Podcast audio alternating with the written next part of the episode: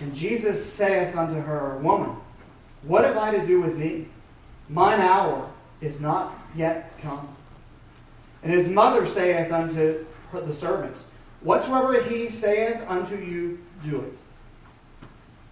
And there were set there six water pots of stone, after the manner of purifying the Jews, containing two or three firkins apiece. And Jesus saith unto them, Fill the water pots with water. And they filled them up to the brim. And he saith unto them, Draw out now, and bear unto the governor of the feast, and they bear it.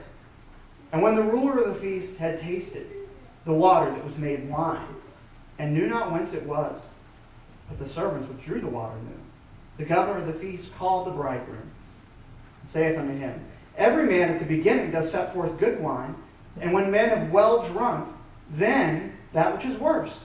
But thou hast kept the good wine unto now.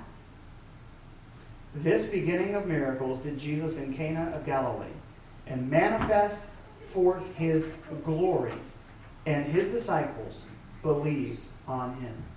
This is God's word. Thanks be to God. Let's pray. Father, we ask that you would use your word now in our lives. I ask that you would teach us what you meant here for us to understand, that you would use it to change us, that we would see your glory now. In Jesus' name, amen.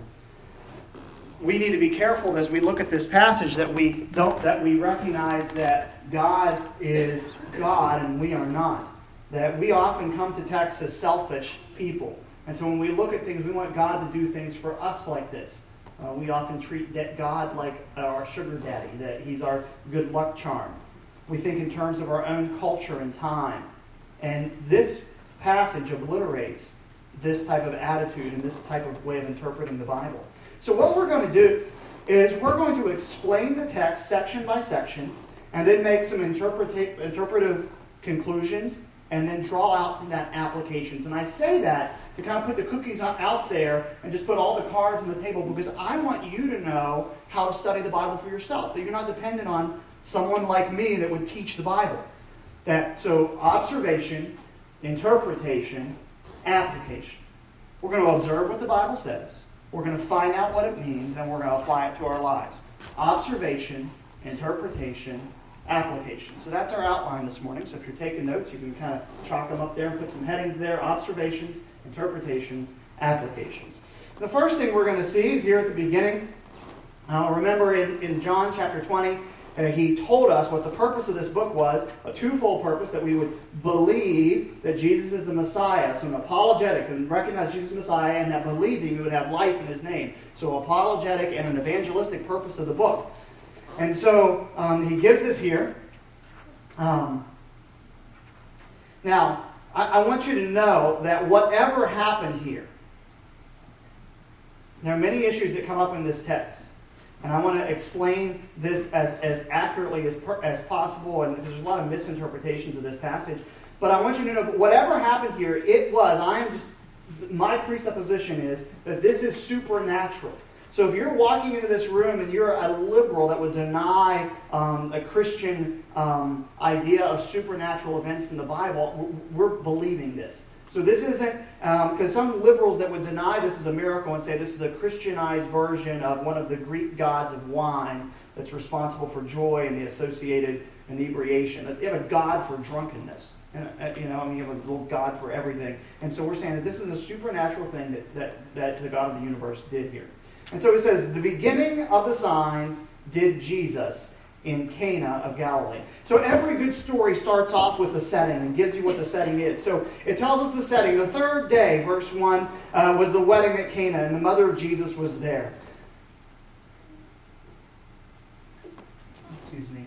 So this, this is the third day. This will be the third day after what happened just at the beginning, at the end of chapter 1 that when Nathaniel and these disciples have come, they John the Baptist's disciples have now been with Jesus for, for five days. The third day, they've been with him. They've done a little bit of traveling, so they're in Cana of Galilee. Cana is um, far in the north, the Galilean region, very small town. Um, uh, secular uh, historians and what data we have say at the most 500 people. um, in this community. So, very small community. So, a wedding like this would have been the talk of the town. Uh, and this Jesus is coming out, as it were, in his public ministry. And his mother is there. So, it was a family and friends type thing. So people would have known him. Only about nine miles from where Jesus would have grown up um, in Nazareth. So, close community. Um, so, family, people that would have known each other. And the context for the setting of the story is obviously the wedding. And the mother of Jesus is somehow invited to this wedding. And we could say, a little bit of speculation, we'll kind of step away from the Bible here, that because she is concerned about the lack of wine, that she may have something to do with the planning of this. Uh, so maybe she's close friends and was helping them um, with the planning so that she's concerned there. Um, she acts in an attempt to deal with a shortage of wine. And the disciples and Jesus himself are all invited. They're there. And so this suggests for us that it was probably a close family friend or a relative. And then the setting moves to a conflict, that there's a, a plot that rises, arises, that they run out of wine. This would have been a cultural embarrassment to run out of food I mean, this isn't just a planning event for a one afternoon wedding. This is a week long event of, of preparations, and to run out of wine is, is um, uh, an embarrassment. Um, this, and, and in this culture, it was the responsibility of the, the groom, the bridegroom, to host things. And so this is every dad who has daughters' nightmare when there's some guy that starts courting or dating or whatever you call it, uh, dorting, cating, date, whatever you call it, um, hunting. Um, um, every dad's nightmare when some guy starts showing interest in your daughter is, is this guy going to make a living? Is he going to be able to provide for her? Um, and so this is a huge embarrassment for the bridegroom to run out of wine. And so this is the problem here. And Mary, the mother of Jesus, comes to Jesus. And she asks Jesus to do something about it. Now, why would Mary come to Jesus? Um, well, evidently, uh, it, it, tradition tells us this, and we can know from inference from the Bible, is that Joseph, the physical father, not, not biologically, but the kind of stepdad of, of uh, Joseph, has passed at this point. And I say that because the, the scriptures um, uh, give us silence there that we see Joseph early on, and like particularly the the um, Christmas stories of Joseph being there, but you don't see him after that. And as with, in our culture, would be that when the father would pass, the eldest son would take responsibility to look after the widowed mother. And so we see that throughout the Bible. Remember Jesus on the cross, when he would look to John, to Mary, behold your mother. Basically saying, I've been taking care of mom, you, now it's little brother, it's your turn to take care of mom, that, that he's dying. We see this in, um, in Matthew 13. Jesus is called the son of the carpenter. But in Mark chapter 6, we see Jesus called the carpenter. So evidently what's happened is that Joseph has passed. Jesus has uh, assumed the responsibility of head of household. He's been taking care of his widowed mother for a long time. So she is naturally inclined to run to Jesus um, with her problems. Can you imagine that in a domestic setting? He never has a bad idea. He always has the perfect solution. And that's just incredible to think about. Um, and so Mary comes and asks Jesus about the wine. So it's important um, what, what Jesus said to her, her and him uh, and John on the on the um, on the cross. They run out of wine. So this celebration could have lasted a week or two. The groom was responsible for financially taking care of the wedding, unlike in our Western idea where it's the bride's family that would pay for the wedding. And so all the ladies, um, the dads with daughters in the room would say, Amen, let's get back to that, right? Um, so can say, I can at least save paying for two of them that way, right? Um, you're not going to get married for a long time, are you?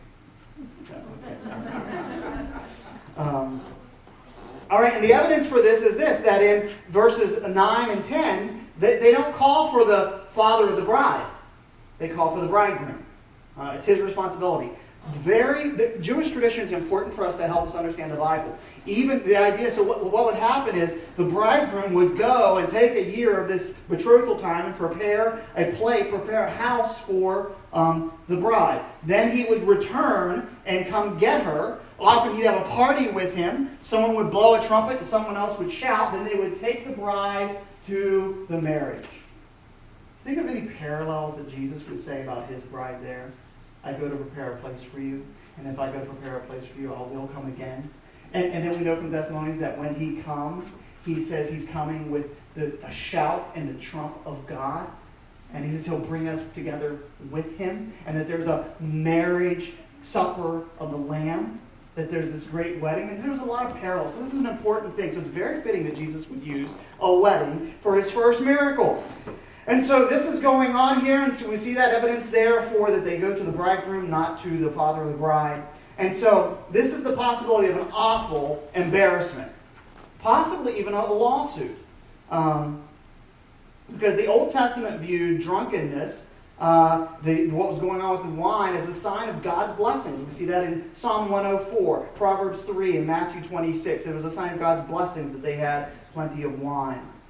And so we see this plot thicken and it comes to a climax. Jesus turns and says they've run out of wine. Mary comes to Jesus and says they've run out of wine. And verse 4 and 5, we see the climax. Here it is. Jesus said unto her, Woman, what does your concern have to do with me? What have I to do with thee? Mine hour is not yet come.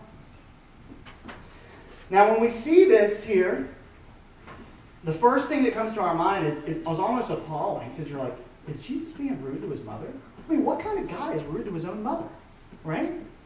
If I said, like, hey, woman, I think I'm 35 years old, and I think my mom would still come and smack me upside the head, and you would see the red mark through the beard. You know? Um, and so you're, but and so all, everything in us is like, oh, Jesus, of all people. Why would Jesus say this? So then we're very quick to say, well, that was cultural. That was cultural. That was cultural. They did that, you know, because um, we've got to explain it away. So what does this actually mean? And there's no evidence for that. Uh, even in the Old Testament, we don't see that. It would say publicly, even mother. Um, so this has raised eyebrows of many people throughout the centuries, especially those that would like to elevate Mary. Um, it raises eyebrows there. And so, so the phrase seems harsh in the King James. Woman, what have I to do with thee? The, the NIV tries to soften it by saying, um, dear woman. But that's not what the text is saying. So we think in a very Western mind, but Jesus is a Middle Eastern culture here. Now, so there, there is a little bit difference of how you would address someone publicly versus in a home. Uh, when you're in home, you'd have a certain way of saying, but but really the, the best I can can reconcile this is that it, it, it can kind of culturalize it. Is that maybe if you've been up, ever been up in the, the Northeast, maybe you've watched old gangster movies from um, you know the, the, the 30s and 40s or something like that, and, and maybe a cab in New York or something like that, and, and the lady standing outside, and she's getting all of her purses. Mrs. Hager's not here today. I tease her a little bit. Um, and getting her purses, and the cab driver's waiting to get in. And he's like, "Lady, get in!" You know, it's you're not being rude. You're saying, "Lady, come on." You're calling her a lady, like woman. Or, or if you're Southern, um, ma'am, or maybe a country West Virginia thing, uh, you say ma'am. Uh, um, and, and th- that would probably be the, the closest thing we would have, ma'am. But it's still it's a very formal, not an intimate woman. What have what have I to do with thee? Um, Jesus, regardless of what's going on, Jesus is correcting his mother publicly. And I believe what he's trying to do is he is saying that Jesus is free from any human agenda or manipulation. And if Jesus' own mother couldn't manipulate Jesus to do what, use his powers to do what she wanted, neither will you. If he won't stoop to do that for his own mother, he's not going to do that for you. Now, what I kind of wonder about as I look at this is like, why does he even say this? Because then he turns around and does exactly what she's asking him to do. But I think he's trying to do something on purpose here. He's trying to show what the point here is. Okay? That he had entered into the purpose for his coming, and nothing, the hour, he says, my hour is not yet come. And he uses that phrase over and over, pointing to the hour of his death. that he would make atonement for our sins. Nothing is going to derail him from that. Even the family ties from his own mother. The is not yet come. Whatever it is, it's super important. Um, Jesus um, was directed not by his mother nor by his brothers, but by his heavenly Father. And we see this over and over and over again. The entire life of Jesus was directed by obeying his heavenly Father. I do the will of him that sent me. So the celebration ran out of wine. Jesus had indicated that, um, that, that, he shows that even his mom doesn't have privilege to tell him what to do while he's on his agenda. And she's accustomed to coming to Jesus when she has problems. So I think the lesson for us is that we do not come to Jesus through family or even by his mother. So, this passage particularly should make us rethink the notion that we would go to Jesus through Mary. Because she didn't even have leverage with him in this way. She called him her Savior. We'll see at Christmas time, she'll give the Mary's um, Magnificat. Um, so the celebrations run out of wine. Jesus had indicated that this is not going, that she is not, he's correcting her. Um, so here's what I want us to get from this.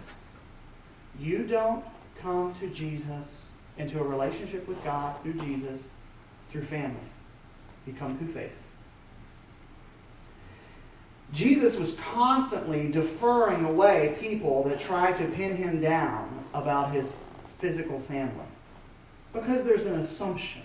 We know this. You have corrupt politics in small towns or whatever. You think if someone's related to so and so and someone's that they somehow has some kind of insight. There's just an assumption that, that, that Peter, that James and John and Mary have some kind of inside track with Jesus, right? You just kind of assume that. And Jesus spends a lot of time in his life and ministry pointing out the opposite. I'll give you a few examples. In Luke chapter 11, there is a woman in the crowd that says, Blessed is the, the, womb through which you were born, and the breast through which you were nursed. And Jesus replies, Blessed rather is him that hears my word and obeys them. So he's constantly trying to derail that because she was thinking, well, your mother must be awesome. And, and he derails, blessed rather are those that hear what I'm saying and receive the salvation by faith that he's offering. There's another one in, um, I wrote the reference down, Mark chapter 3. Jesus goes to a place and they say, and, and they say, Your mother and your brothers are outside. And Jesus says in Mark um, 3, My mother and my brother, him that believes my words is my brother.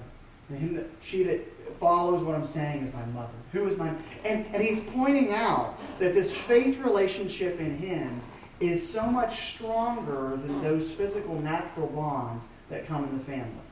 And he is constantly pointing that out. And when people come with it, well, they, his family's got to have some inside track. And he says, no, no, no, no, no, you come by faith. Now, when you hear that, it does a couple things. It has some lessons for us. One is this, that we need to recognize that our faith family is a thicker thing than even blood family. And some people don't like to hear that. On the other side, this is very good news. This is very good news. Because no matter how messed up your family is, you can come to Jesus. No matter who your dad was, well, no matter how many life sentences in prison, if your dad's in prison, no matter what, no matter how messed up your family is, you can come to Jesus. You don't have to put up, put on something else to, to make to have a better version of you. Because we struggle with this with our identity. Because there are some people in here that might be clinging to, well, my family this and my grandpa this, and I should have an inside track to heaven because of my family. God doesn't have grandchildren, He only has children. But then there are other people here that are like, oh my word, I don't have a shot. Have they been lying to you all those years? Is he really your dad? Why don't I look like her? Is that my mom? You know, I, I had a buddy in college that found out, like our sophomore year in college, that what he thought had been his dad for 19 years was not his dad. That, that messes with somebody's head, you know? Um, and, and, and you know what? This is the gospel is saying you come to Jesus' family, not come to Jesus, not by family, but by faith in him. And so we need to recognize and remember this that there is a need for a personal relationship with Jesus, and that your personal relationship with Jesus supersedes family. Family's awesome. Family's great. Family is a priority and a stable of society and biblically as well. Marriage is super important. The fact that Jesus uses a wedding as a picture of his relationship with his church He's condoning it. He highlights it. He says it's honorable. He, I mean, this is there's a reason this is cited often in marriage manuals of Jesus at this wedding. It is, uh, and, and, and it's it's elevating something. But it's not just a party; it's a covenant that you come together, and it's not just about you. And sorry, girls, it's not about you. It's not your day. Okay? You get to be the, the, one of the primary actresses, but it's about Jesus showing off his covenant with his people. Um, and it's, and it's this covenant that's being, it's this miracle. And that's why it's a, a, two people making covenant before others that are participating in that. And they're coming in and witnessing to it. That's why it's so important. And uh, by the way, this is one of the reasons why I would not attend a same-sex, so-called same-sex wedding. Because there is a sense, particularly in our old, um, um, the, the old manuals, maybe the common prayer, the, the, the vows would say, if anyone can show just cause why these two should not be lawfully married, let him speak now or forever hold his peace. Well, this is not a biblical marriage. This is not right. So I can't be there to condone that. I love them. And, and I have gay friends. And I will have supper with them and have coffee with them and tell them how much I love them. But I'm not going to tell them to condone sin any more than I would condone someone else's adultery or addiction to pornography.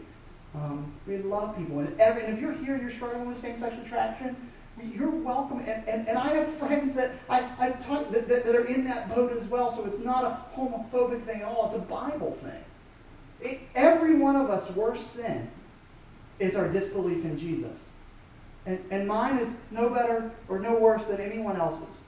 Uh, and for those of you that that bothers you, you know, when every time Jesus the, or Paul in the New Testament mentions homosexuality, in Romans 1, it lists it up there with these other really, really, really bad sins, like disobeying your parents, kids.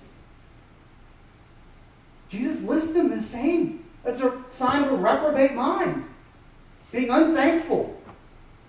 Um, and so marriage is super important. I need to get back on track. Um, so let your family be gospel centered. Enjoy your family this week, but center it on Jesus. Share Jesus. Jesus is about taking people outcasts into his family. So if there's someone down the street, holidays can be very hard for people that are going through a divorce or have a split family, or maybe they aren't. Uh, we, we, live in a kind of an abnormal area, and there's a lot of people that have family and children and grandchildren around by. That's not normal. Uh, and so there are other people that don't have kids and parents nearby, and find them and say, hey, come on over, join us. And, and, and that might be a test. Well, I can't imagine that. So is your family an idol or is it an expression of the gospel and to, together? And that might be something to kind of think on there. And so, um, we, so that's the conflict. Now the resolution is this in verse 7. You see verse 7 the, the resolution comes into being. Now Jesus said to them, fill the water pots with water, and they filled them up to the brim. Okay? Not, not, almost so that they could trick and put some wine and let it dilute down, but to the brim so that there was no question. Draw some out and take it to the master of the feast, the maitre d', if you would. Then whoever's the commander of this, the kind of the head waiter, and they took it. And when the master of the feast had tasted the water that was made wine, and, and did not know where it came from, but the servants who had drawn the water knew, the, the master of the feast called the bridegroom and said unto him, Every man at the beginning sets forth the good wine, and when the guests have well drunk, then the inferior. You have kept the good wine until now. So the, the, the natural thing was that you put the, the, good stuff out first, and then it's, it's kind of like we do that today. You have people come over, and, and they eat. And you serve what you prepared, and they keep eating. And you're like, man, I'm running out of food. You start going to the leftovers that are in the fridge and heating them up and saying, okay, what else? Especially if you have teenage boys come over. It's just like, there's an, okay, that's been in there. Look, uh, scrape the mold off, heat it up, give it to them. You know, I mean, just whatever. You know, we do that as well. Um, nothing's changed. anyway. All right, but verse 6 points out something particular that these pots, this was not wineskins or the clay, the things, this was stone pots. Remember, because it wouldn't get contaminated with the earth, the materials of stone. These were used for the purpose of purifying. There's a purification ritual that would always go on, and Jesus deliberately chooses those wines. Stone doesn't contaminate like earthenware does. And each jar um, holds two or three measures, or uh, eight or nine imperial gallons. That's a lot of liquid. Together they hold 100 to 150 gallons. or if you're from Europe, 500 to 700 liters. And the scripture tell, tells us that this is wine. It uses the word for wine. The same word for wine as used everywhere else in the New Testament. So if our, and I'm just saying what the Bible says, I'm not making this up, I'm just the mailman. The mail's already written.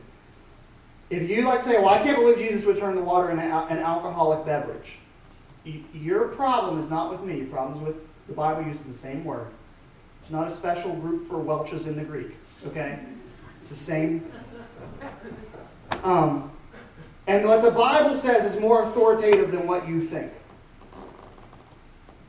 What really matters in the end is not my opinion or your opinion, but what the Bible actually says.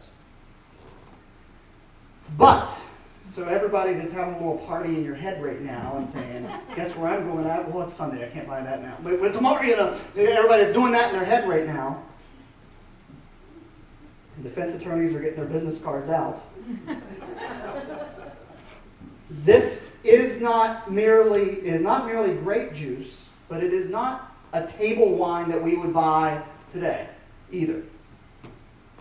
We're often t- uh, uh, uh, we're conservatives like myself are, are tempted to interpret this as grape juice, but it is the fruit of the vine. It is not. It is. It is wine. It's not just Adam's ale, as some people would like to say, just water. But um, verse 10, and, and, if, you, if you interpret it that way, then you have a really big problem with verse 10 because it says, when they have well drunk, when they've got a little tipsy, they're bringing the better stuff out. That, you don't normally do that. So how do you interpret that part? If you, if you mess that, do that in the latter end. But it's not modern wine either. See, in the ancient world, you couldn't just drink the water. And you couldn't keep grape juice from getting fermented because you didn't have refrigeration.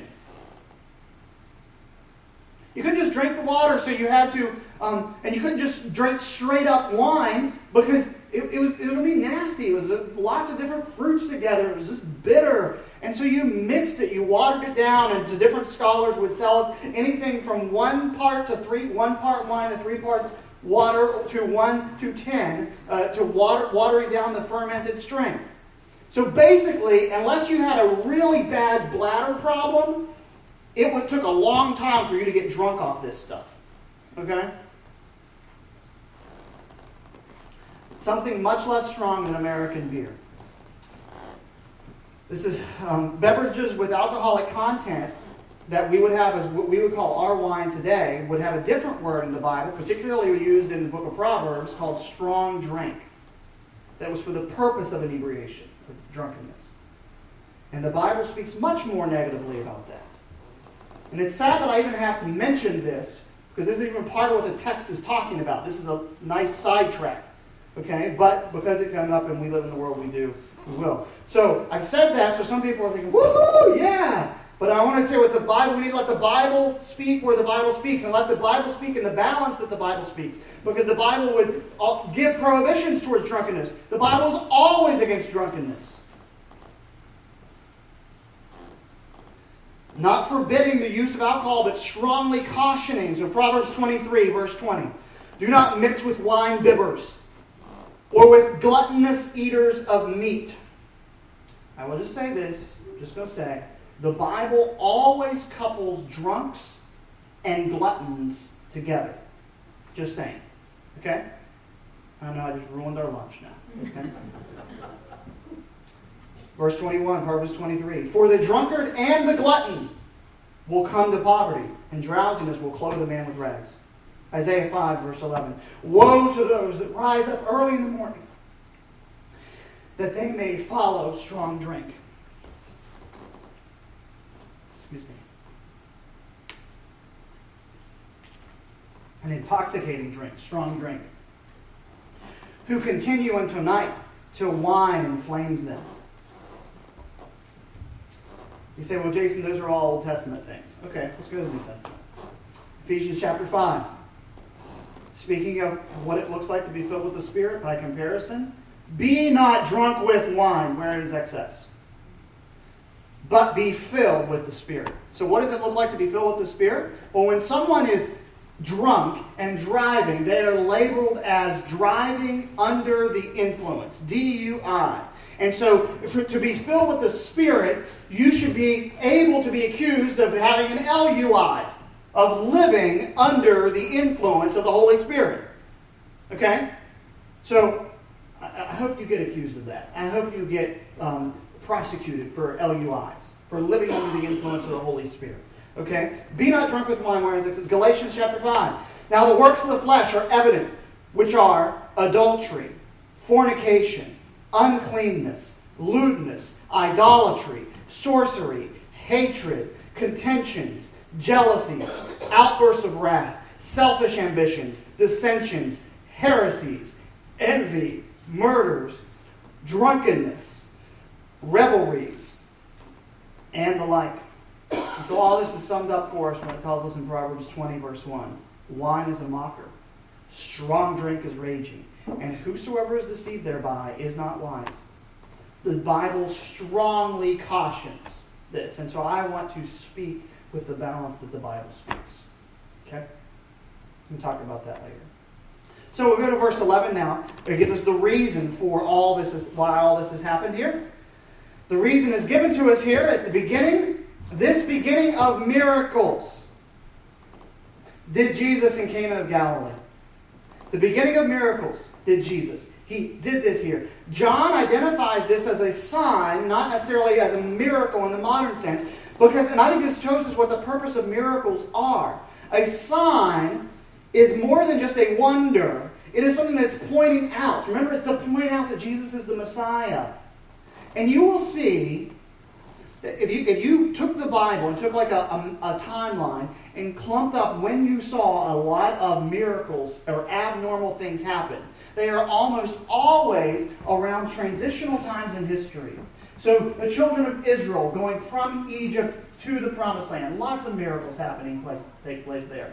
Do you see this going on when they come back from Babylon, back into the or, or things are going in the Maccabean time, or here at Jesus when Jesus is establishing his church and his kingdom, as he's coming as a Messiah, and then when the church begins after Pentecost, and you see the tongues and healings and things like this. So other than that, you don't see a lot of miracles per se uh, by, in the technical sense of something out outside normal happening all the time. So let that be an encouragement to you that you're like, man, I've been a Christian for 35 years and I haven't seen, you know, stuff like this happen. Because that's not, God normally works through what the Bible calls providence. We looked at in Esther. Um, miracles, and so he's doing this here as, as, a, as a sign to point out who he is. And it's for the purpose of manifesting his glory. Now, I want to make a side note here. Did Jesus do miracles as a child? There are some apocryphal books that would say, and they give stories about that, hiding with his kids and his friends and disappears.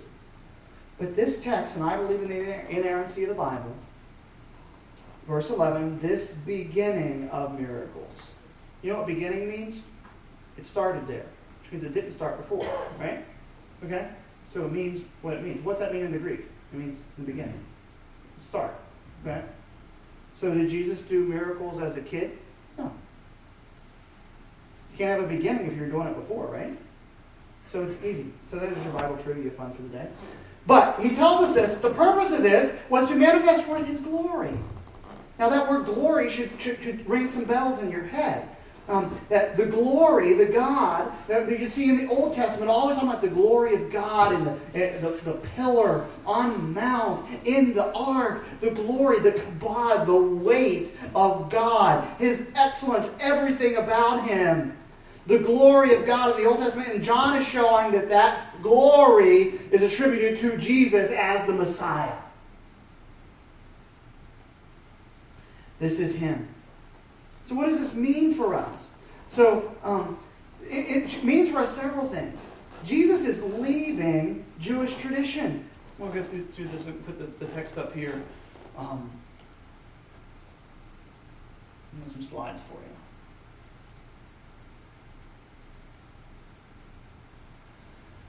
This is the beginning of the miracles. Um, okay. Lessons that this story teaches us. Jesus is leaving Jewish tradition. He is pointing towards a better wedding that is coming up. He takes the, what they use to cleanse themselves, these pots for purification. He takes these purification pots that they would use to cleanse themselves and uses that to put the wine in it. Basically saying, you don't get clean from washing your hands and doing a bunch of religious rituals. You get clean. But what's wine always picture in the New Testament? The blood, right? You come by the blood. What can wash away my sins? Nothing but the blood of Jesus. He's moving this tradition, all this religious ritual and stuff like this. He's saying, don't need that anymore. I'm the Messiah. I'm turning the water to wine, and I'm going to use the purification pots to do it because I'm going to point. Jesus has a unique relationship with wine in the New Testament. He takes it, he uses the water the wine. He uses it at the Last Supper with his, looking at the Passover and towards what the New Testament church is supposed to do. And he gives us this promise as we look forward. He says, I'm not going to take of the fruit of the vine until I do it with you all in the kingdom during the millennium. Jesus has a unique relationship with wine in picturing this. He's going to do it with us. He's going to partake again at the marriage supper of the Lamb.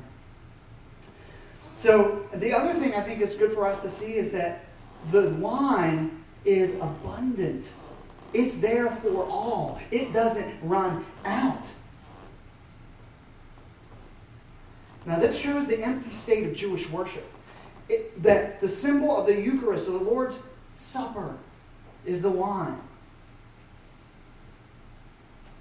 So there's a few other things that aren't necessarily clear that this, this passage teaches us. That God's resources are abundant. Ours are limited. Our resources run out. Jesus don't. Jesus meets people's needs. He focuses on their needs. Not necessarily for, for them, but for him to get glory, to point to himself. And another thing I think this passage teaches us is that Jesus doesn't let human pressures distract him from his mission, even that of his mother's. God's resources are exceedingly abundant. Our resources run out. His don't. Jesus will meet needs, but he's not going to meet your needs just for you to have health, wealth, and pros- prosperous life. He's there for his own glory and your good.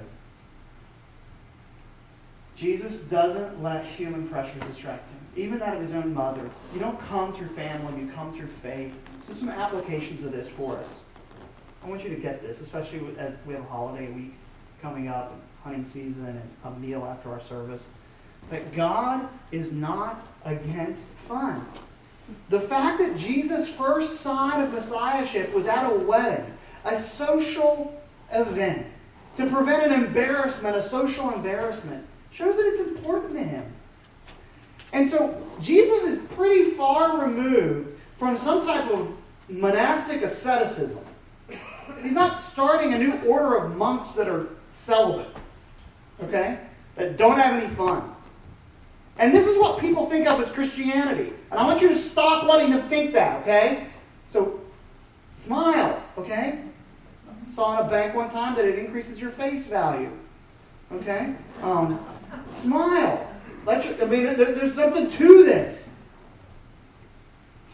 Um, that this is why people have this idea. Oh, you got to turn in the Eeyore to go to church, right? I think another thing that's a sentence here is that a lesson, an uh, application is that leisure time and social events can be used for godly purposes. Jesus is on mission to save the world. Really important, right? And he takes time for social occasions. Dads that are busy, get this. I'm preaching this to myself. Okay? We think we have stress and we're busy. Oh, I don't have time to do this with the kids or that with the kids. Okay, how about the weight of the world and bearing the world's sins? Kind of stressful, right? Okay? okay? Starting a worldwide movement, a global enterprise, that's what Jesus is doing here. And he has time to go to a wedding and partake of the meal and have a little fun with it. So I think this condones something like that. It's part of the mission. I don't think Jesus would skip a church dinner saying, Well, I didn't come for food, I came for the Word of God. I'm not going to that dinner after the service. Now, now if you have a reason you got to leave, don't, I don't want you to feel guilty. But if you're kind of thinking that, I don't think Jesus would be like that. I don't think Jesus would be like, church is having a movie in a couple weeks. That's terrible. I'm, I'm staying home. They had a game night last month. I can't believe that. Uh, Jesus made time for that. And I think he'd be the first one, if he were, and he is, if he were here right now, and he is, to say, you need to come to those social events, and you need to come to those picnics. And you and social stuff is important in the life of the church. I think this is a little bit of an amen to that by the fact that Jesus is using this as one of his signs. The first sign. Little things are important. It's not about all about the big event at the end. All these little signs, all these little things point up to what Jesus did. His glory. He was glorified through a social event. Um, another thing here. Um, when the disciples saw the miracle, they believed. It had a evangelistic that they believed that they were uh, they were grounded. He he is saw that they're seeing this that he this was the goal of the miracle. Remember the whole book is to point to this. Now the, the goal the, to show them that Jesus has power. He is sovereign over the material universe all the elements, and those of you that know science better than what I do, than, than me, that he's able to take H2O and turn it into whatever chemical combination wine is. He's able to do that. He is sovereign over the material universe. He's in control of it. And then I think there's some gospel applications for us here. Jesus did not take old wine presses and put new in. He used pots for purification. There's a principle there for church revitalization too. That you don't take the old wine skins and put new wine in because they burst, right? So, so sometimes you, have to, so Jason, why are you guys trying new stuff around here? Because don't put old, new wine in old wine. You know, you don't take a system that failed and put something new in it and expect, and that's the definition of insanity. To try the same old thing with expecting a different result. Um, Jesus makes things new. So no matter how messed up your life is, no matter how messed up your family is, no matter what, what all the stuff you brought into, into church with you. And I'm not talking about the, the cleaned up you that threw a mint in to cover up the alcohol on your breath and put some cologne on so no one smells the smoke and dressed up a little special way or whatever. I'm talking about the real you. That he wants to make you new. That he wants you to come to him just as you are. And he says, if any man be in Christ, he's a new creature. Old things are passed away. All things become new. All new wine. All of him. They're the gospel. All things become new in the gospel. And so I want to ask you as we close, my friends, why wait until everything else runs out before you try God? Why wait till it's all gone? Why wait till the end of this life and you know you're not happy with everything this world offers you? Why wait till the end? Now is the time of salvation. Now is the time to accept Christ. Why save the best until last when you can have a relationship with God? So, kids that are in this room, teenagers that are in this room, don't think that you're like, you know, I want to have a lot of fun in life before I want to serve God. You know, I, I want to make sure I have a good time in college and then I'll get right, you know, settle down, get a family, and do the whole church thing. Why wait till the end? The best is what He's offering you. He, Jesus wants you to have life and life more abundantly. He knows how to throw the best parties with the best wine, with the most fun. And I'll tell you what, if you want to look for the happiest people, they're going to be the people that are serving God with their life. In every area. And, and, I'm not telling you what the drive-by media says and tries to report out, but I'm talking about like real studies, real metrics. When you look at uh, emotional state, happiness in marriage, satisfaction physically in marriage relationship, it is always evangelical Christians that are serving God that have the highest in those, in those areas. because Jesus gives life and life more abundantly. Now, I'm not going to promise you, and that Jesus wouldn't either, that if you come to Jesus, all your problems are going to go away. But I will say he'll put new wine in, in you. And you'll be washed in the blood and you'll have Christ in your life. You don't have to wait until the end. So let's have a word of prayer, and then we will um, respond to God's word. Father, we thank you